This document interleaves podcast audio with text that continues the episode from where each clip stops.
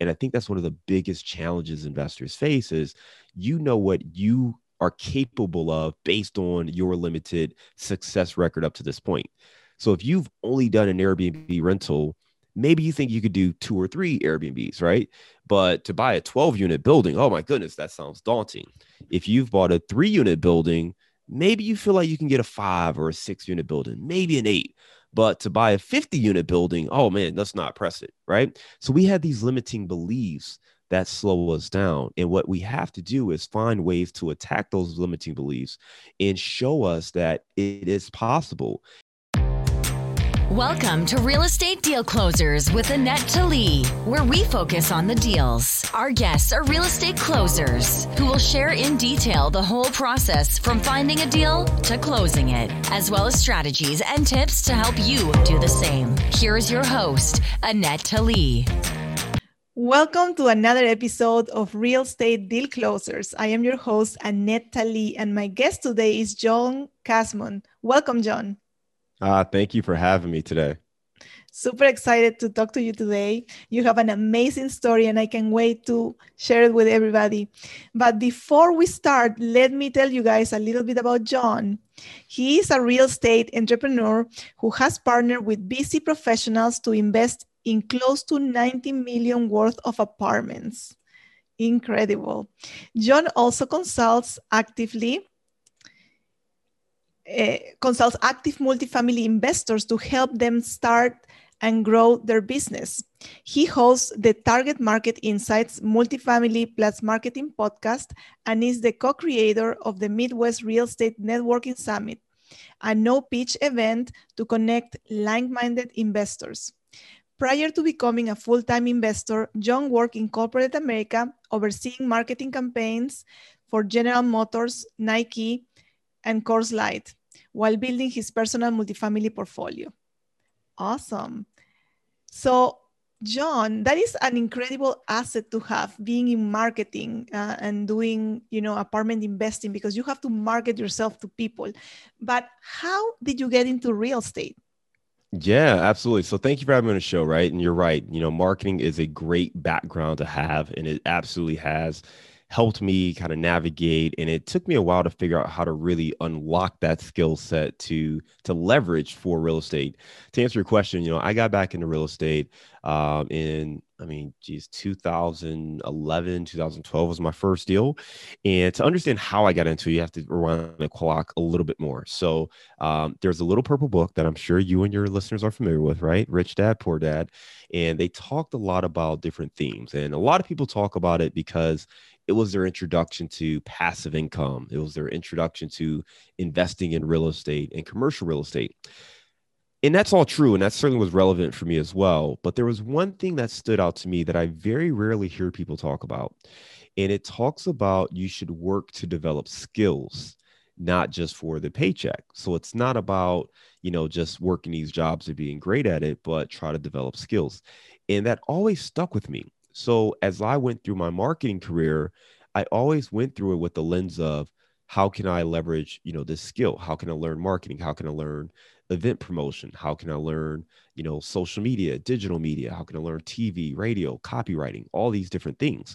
So I was always trying to develop these skills because I felt like they were they would be transferable and, and that came into play during that process, I worked at some of the biggest companies and on some of the biggest brands and some small companies too. But I was working at General Motors and I was there from 2007 to 2011. And if you recall, that was the time where the company went bankrupt in, you know, at the end of 2008, 2009. So I was at this company where we went through bankruptcy and I watched some of my colleagues get let go.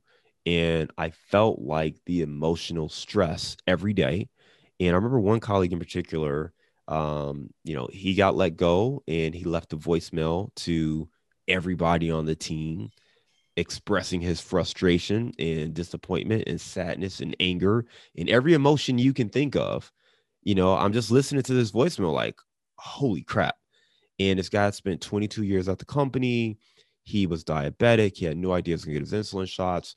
And he was just venting. You know, I mean, just it's kind of crazy, but you just have to picture like this, this chaos and this fear that everyone had about their own job security. And here was a guy who lost his job and had no plan. He had no plan B. So at that moment, I decided, hey, we have to have a plan B. We have to get something else going. I've got to figure out a way to make money um, that isn't through the W 2 job. I thought back to that purple book and said, real estate. We've got to get into real estate. Um, I was still in Detroit though, and it was 2009. And anybody who was in real estate in Detroit in 2009, they were not trying to scale up. You know, they were all like trying to run for the hills. So as I started educating myself, I couldn't quite pull the trigger there. I moved to Chicago in 2011 with the streamlined focus of being in a market where there was, you know, more more opportunities and to buy that first property. Um, I took the first year to just get you know get acclimated with the landscape figure out the neighborhoods things like that. The next year when my my rental lease was up uh, i bought a two unit building in north center house hacked it lived in one unit and rented out the other and effectively kind of kind of began uh, real estate investing. Awesome. That is incredible. So how did you get between these two units to you know raising uh, 90 million dollars worth of real estate that's a big gap. That's a big gap. So, uh, you know, I think what happened next is again, I, I loved my marketing career, and um, you know, like like a lot of other people, I loved what I was doing. Right, I was engaged by it. I was, you know, good at it, and I was being promoted. I was rising up the corporate ranks. Um, I went to a small advertising agency, but I was still working on these major brands. And in doing that, I was growing this. I was growing my real estate portfolio. So I bought a three unit building that was doing really well. Then I bought an eight unit building. Um, that did okay. It didn't do quite as great as the three unit and the two unit, but the eight unit did okay. And as I was scaling, I started to run into a couple challenges. The first thing was um, the money that it took to buy these bigger properties uh, was more and more expensive. So, you know, after putting down $125,000 in down payment for the eight unit building, I just sat back and said, all right, now I'm going to get ready to try to do this again. I got to sit and wait and save another, you know, six figures. And we didn't come from money. So, I mean, this was all my wife and I just saving. We just saved and saved and saved and saved. And we finally had enough money, we buy a property. So, you know, I, I, I should have felt more excited when we bought the eight unit, but I just started to think like, man, to do this again, I gotta like it's gonna take me another 12 months to save and I, and we were aggressively saving. You know what I mean? To to save that amount, we had to be aggressive in the lifestyle and everything. And I just felt dejected. Like, man, I'm not gonna be excited to just do all this and save. The bigger thing for me was I realized that I wasn't really attacking the main goal I had. I mean, I talked about going through bankruptcy at GM, and my whole goal was to insulate myself from a company taking away my main source of income. Well, the way I was investing, I didn't have enough income coming in to re- to replace my my W two job. So I had equity. I had a lot of equity. I was great. You know, I was building all this equity and my wealth was going up, but I didn't have enough income, monthly income, to take care of me. So I said, you know what, this strategy is it's good, but it's too slow. I started to talk to more and more people about how they scaled their businesses. Um, a friend of mine went from nine units to 90 units in about a year. And I remember saying to her, How in the heck did you make that happen? So we spoke, we had breakfast, and she explained to me about other people's money and working with other investors and how to structure deals. And she told me you can either flip to make more money or you can partner with other people. I decided to partner. I, I decided to do both. The flipping did not work out as well, but uh, work with other people and stick in a multifamily did work out well.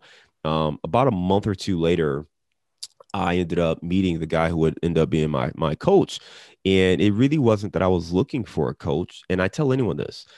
The the thing you want to find is you have to take advantage of the resources around you. I was looking to connect with someone else who was in the market that I was going to focus on and um, and I was just looking for someone who could help me understand the market, how they look at it, things like that. Um, this person mentioned that they had a, their own coaching program. I thought it worked out great.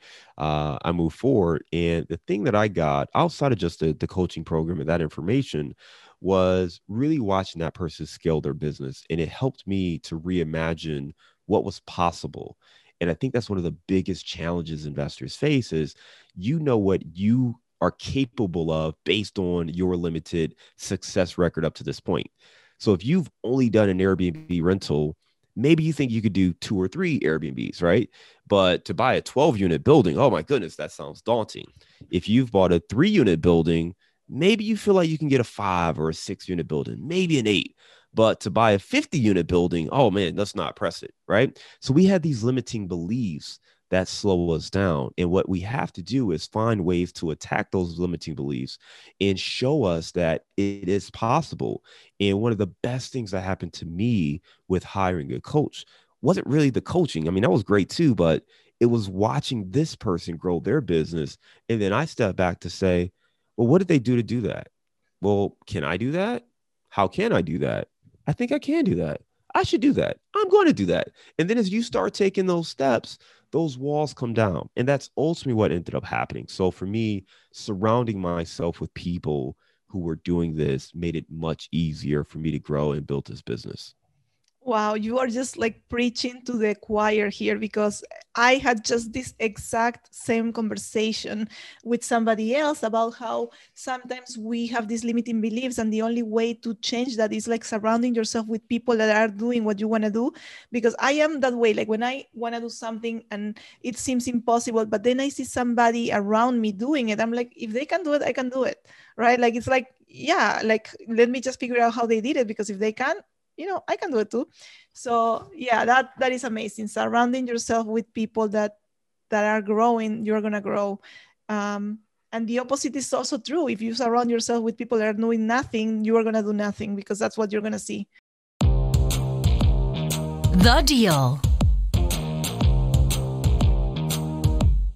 All right so john what deal do we want to talk about today you know, we've got a few different deals. I, think what might be a, a, fun deal to talk about is uh, I've got a 28 unit that is probably a, a good balance for um, the listeners of this show because it may be it may be a, a stretch deal for some folks. It may be a little a little bit where folks are at today or a little bit beyond, but I think it's big enough where most folks can at least uh, understand the deal. And a lot of the mechanics are similar to larger apartment syndication deals as well.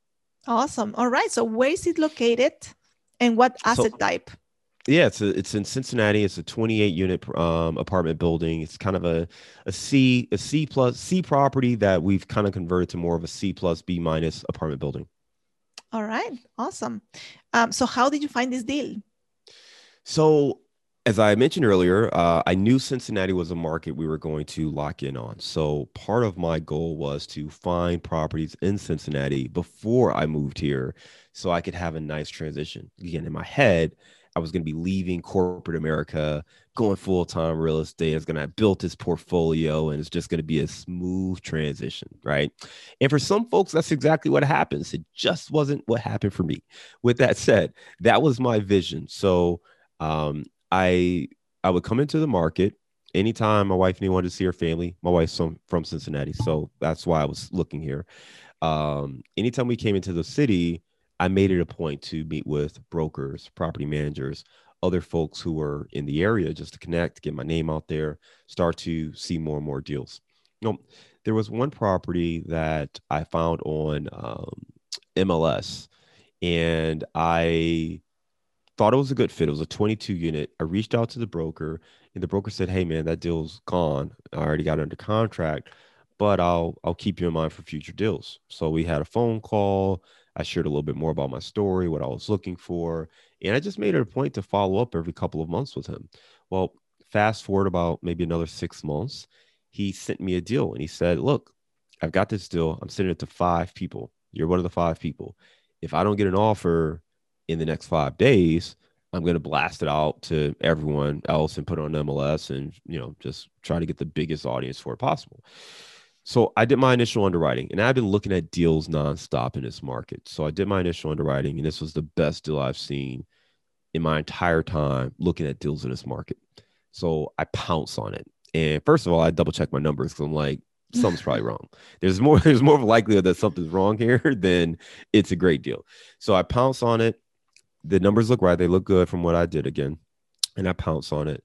I have my sister walk the property just to make sure it's not like you know falling down or whatever and it's actually there and she confirms some stuff for me and i go ahead and submit my offer but um, found it through a broker but it was you know kind of a pocket listing it was really about building that relationship you know i, I think a lot of times um, you know people want to know how to get taken seriously and you have to focus on building the relationships and that really led to us getting that deal Awesome. Absolutely. I think that's that's where you get the deals. Uh, you know, I did a happy hour recently with six investors and we concluded on that that the best deals are not on the market because they are sent to people like that investor sent it to you before he blasted it to everybody.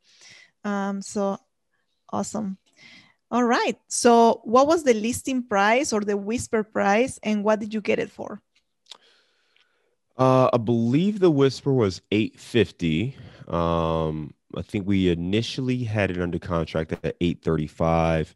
When we got into our due diligence, we found some things that um, were, were pretty significant that we would have to address. So we ended up closing on it at 785. Oh, that's pretty good.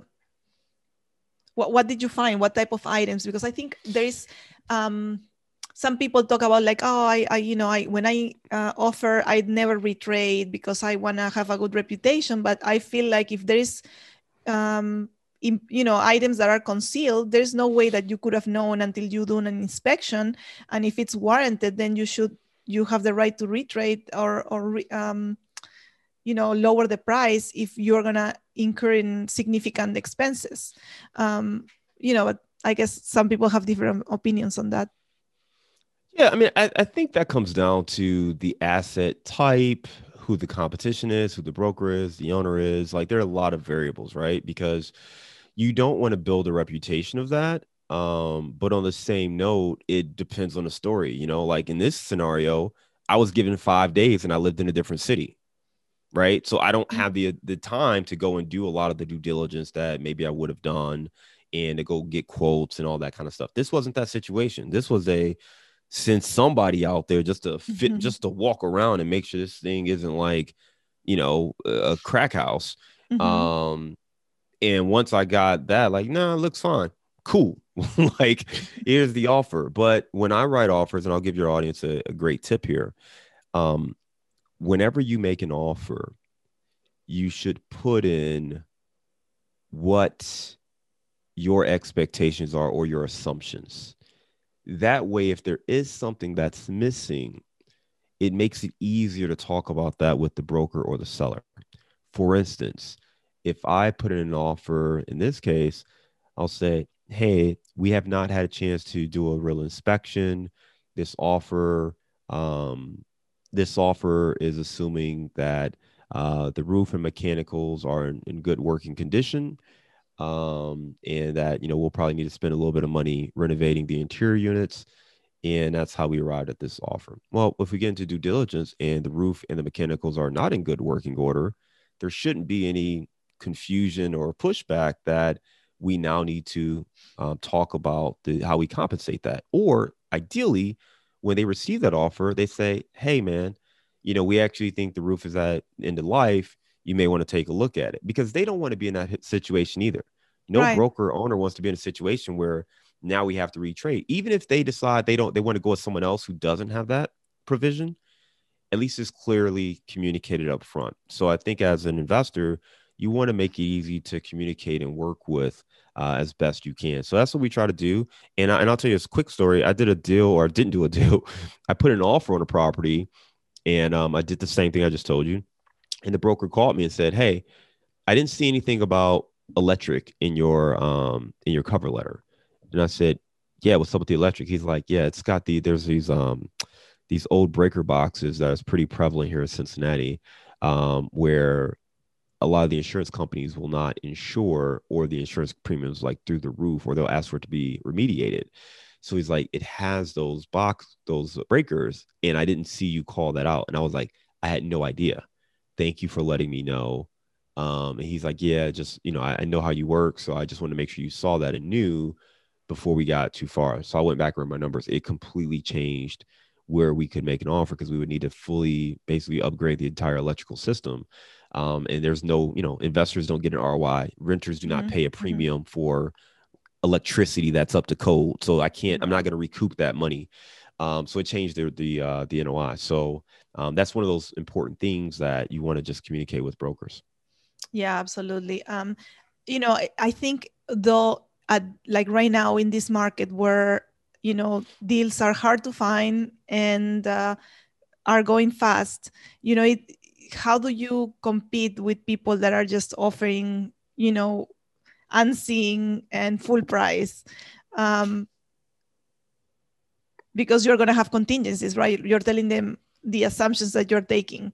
Um, but I think you know a broker that will look at your offer uh, will know that you did your homework and that you're not gonna come back and retrade everything you know that the other people are just ignoring just to get under contract Well, I mean, so we we coach uh, other other like clients on how to get into deals, and one of the things I would tell my clients is you have to understand the property, the situation. Um, I'm not someone who judges the offers other people make. I don't know what their their assumptions are. I don't know what their goals are.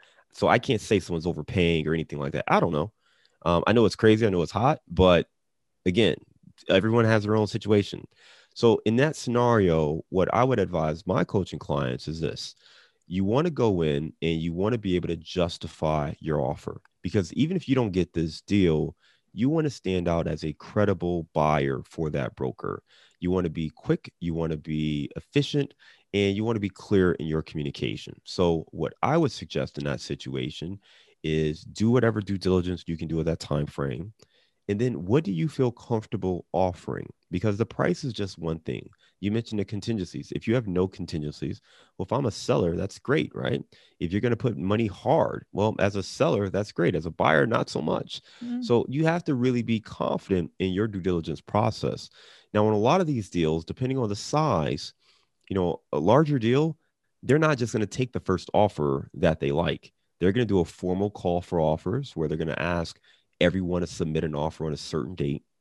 So that gives you time to go in and do your proper due diligence, to go in and get a sense of how aggressive do you want to be on an offer, um, and, and put together a game plan. Well, some of these other deals, especially if it's smaller, they may put it up and it may be under contract in 48 hours. So you're right. You're going to have to move quickly. But what I would say is, and what some folks like to do is just tie the deal up, right? You can figure out what work you can get done, what inspections you need to get done in, in 24, 48 hours. But there are ways to do that and make it work. But there's some nuances there where it, you kind of need to know what what approach to take.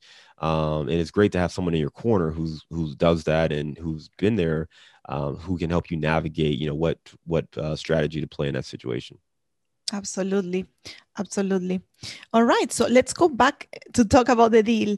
Um, so you negotiated down the price. That's awesome. So how did you find fund the deal and finance it? Yeah, so I partnered with um, uh, one person, so one investor. We basically came together um, and put together the funds. We put up about 60 or 60K or something like that. They put up the remaining like 200K, and that was used for the down payment. The bank provided a 75% LTV or 80% LTV loan, and then they also did a um, they also did the construction loan. So that's kind of how we put the capital together to fund it. So this was a regular bank or a community bank? This was a regional bank, so this is a local kind of a yeah, really more of a local bank. Right, because it's under a million, so it's Mhm. probably easier to to um, get financing from a local bank or regional bank. All right. Um, so how did you how so you had did you raise any money for this one or you just went partners? Yeah, well, one partner. So we raised the money from okay. that partner. So we are more the active lead, but they're they're involved. So they're they're technically active, but we do all the work. Okay. so, Cool. All right. So what's your exit strategy for this property? So we went into it with a five year hold, which is kind of a typical um, view. Is look at what a five year hold is. So that was our initial plan. Um, we got into it, ran into some challenges there, and had to pivot our strategy. And right now we're exploring um, our options because we we're either going to refinance or we're going to sell. Uh, but you know, I think our initial plan was hold it for five years, and then you know exit. But you know, the market has continued to be strong. The area, the sub market itself, has continued to grow, and that's something we really, you know, um, thrive on is really finding the best markets and sub markets to invest in. And uh, we've done we did an excellent job in this case of finding a great sub market that was on the upward trajectory. So we're we feel like we're positioned to um, exit at a nice return now or hold it and quite frankly continue to see the area improve and rents improve and potentially exit at a higher price point uh, a few years from now yeah, and I think that's an important point that, that you're bringing up that, you know, with real estate investing, you have to be flexible, right? Because, you know, you, you have to have the same vision with your partner because, you know, if you want to sell and he wants to you you know keep it then you're not going to be on the same page. But if you have the same vision and you're flexible now you can pivot and keep it for longer and maybe get more returns in the future um, you can probably maybe refinance all your money out and then just keep it for cash flow. But the important part is to to have the same vision with the partners that you partner with. That way you can you know you don't have conflict uh, when one wants to sell and the other one wants to keep it. All right. So that is an amazing deal. Um, how many years into it are you? We bought that in 2018 so i guess we're in year three now. Year three okay. Yeah. that's good. Awesome. Productivity hack. All right, so now we're going to go to the uh, productivity hack uh, where you're going to share with the audience uh, the one thing that you have implemented in your business that has taken you to the next level. Yeah, so uh, the the biggest thing that I've done to help me get to the next level is to actually be mindful of you know what my plans are. Um, so every night I kind of review uh, my goals and what we're working on. Um, try to get the day started, the next day started on the right foot, uh, with kind of really that that one thing. It's almost like the Gary Keller approach, right? The one thing, um, and try to just really have one priority for the next day to accomplish and achieve. And if I can go and wake up going into that day with a clear plan, it makes it much easier to be efficient and motivated and and energetic throughout that day.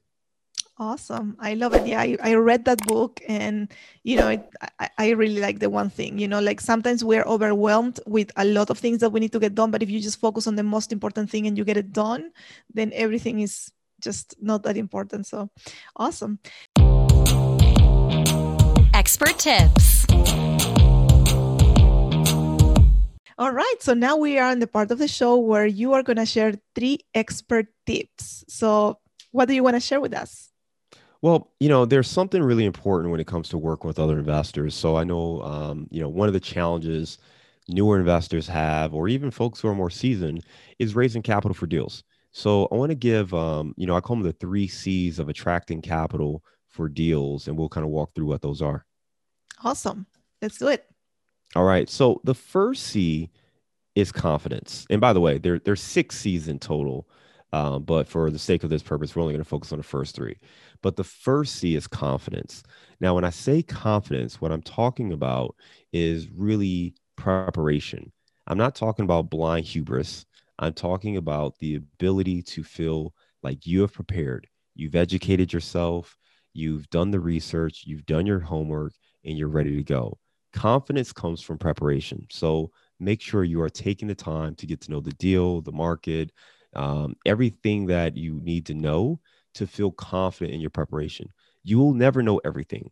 You will never be able to answer every single question with 100% certainty. So that's not the goal. The goal is simply to make sure you're prepared. You know, you're prepared, you've studied your stuff, you can answer questions, you can speak intelligently is the key thing to to raise capital and that you actually believe in what you're talking about. You know, you have to be confident about the deal, the opportunity, real estate, how it can help people.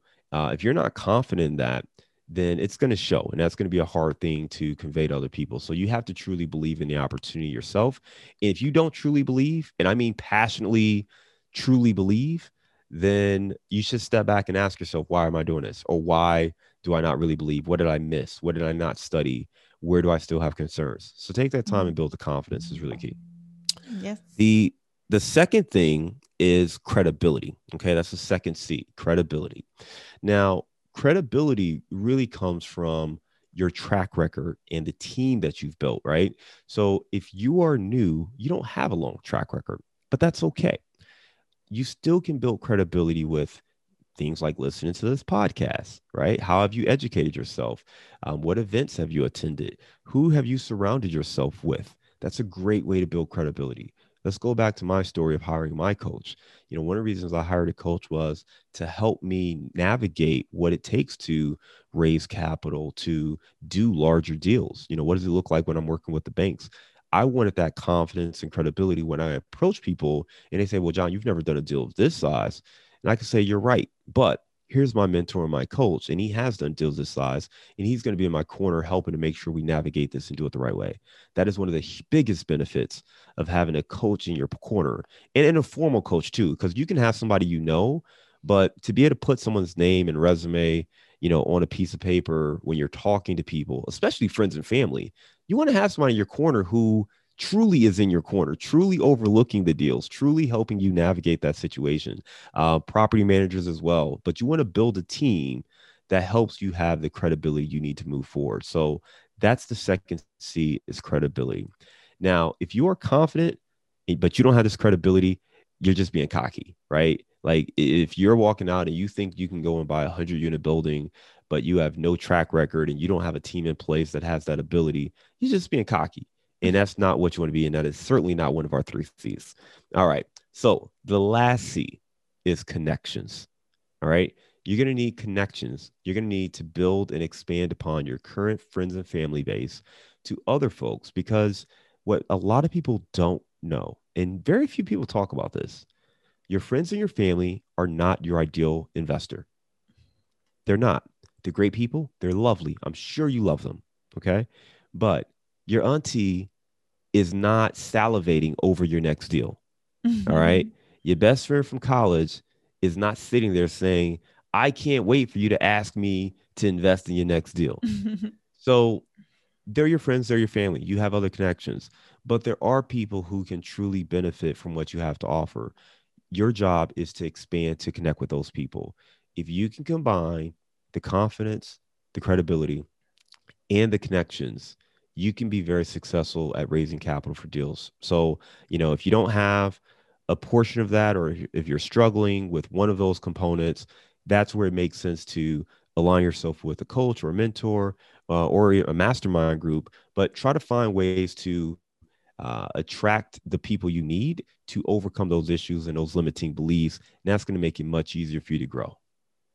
Absolutely. I love it. It's so important, especially the one about the the confidence, right? Because if you don't believe in your own deal, people are going to see through and they are not going to trust you trust their hard-earned money to you to invest if you don't even believe on the deal.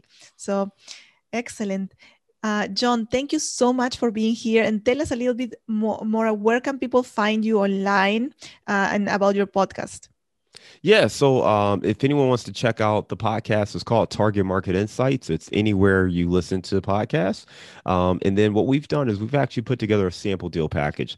I know a lot of investors who are looking to scale up into multifamily, maybe looking to invest passively. Um, you know, one of the challenges is you kind of need to see what a deal looks like so you can figure out the questions and start to really wrap your head around the process and all those things. So we've put together a sample deal package on our website. If you go to casmoncapital.com slash sample deal, you can download it. That will also get you on our, our email list where we send more tips about multifamily investing.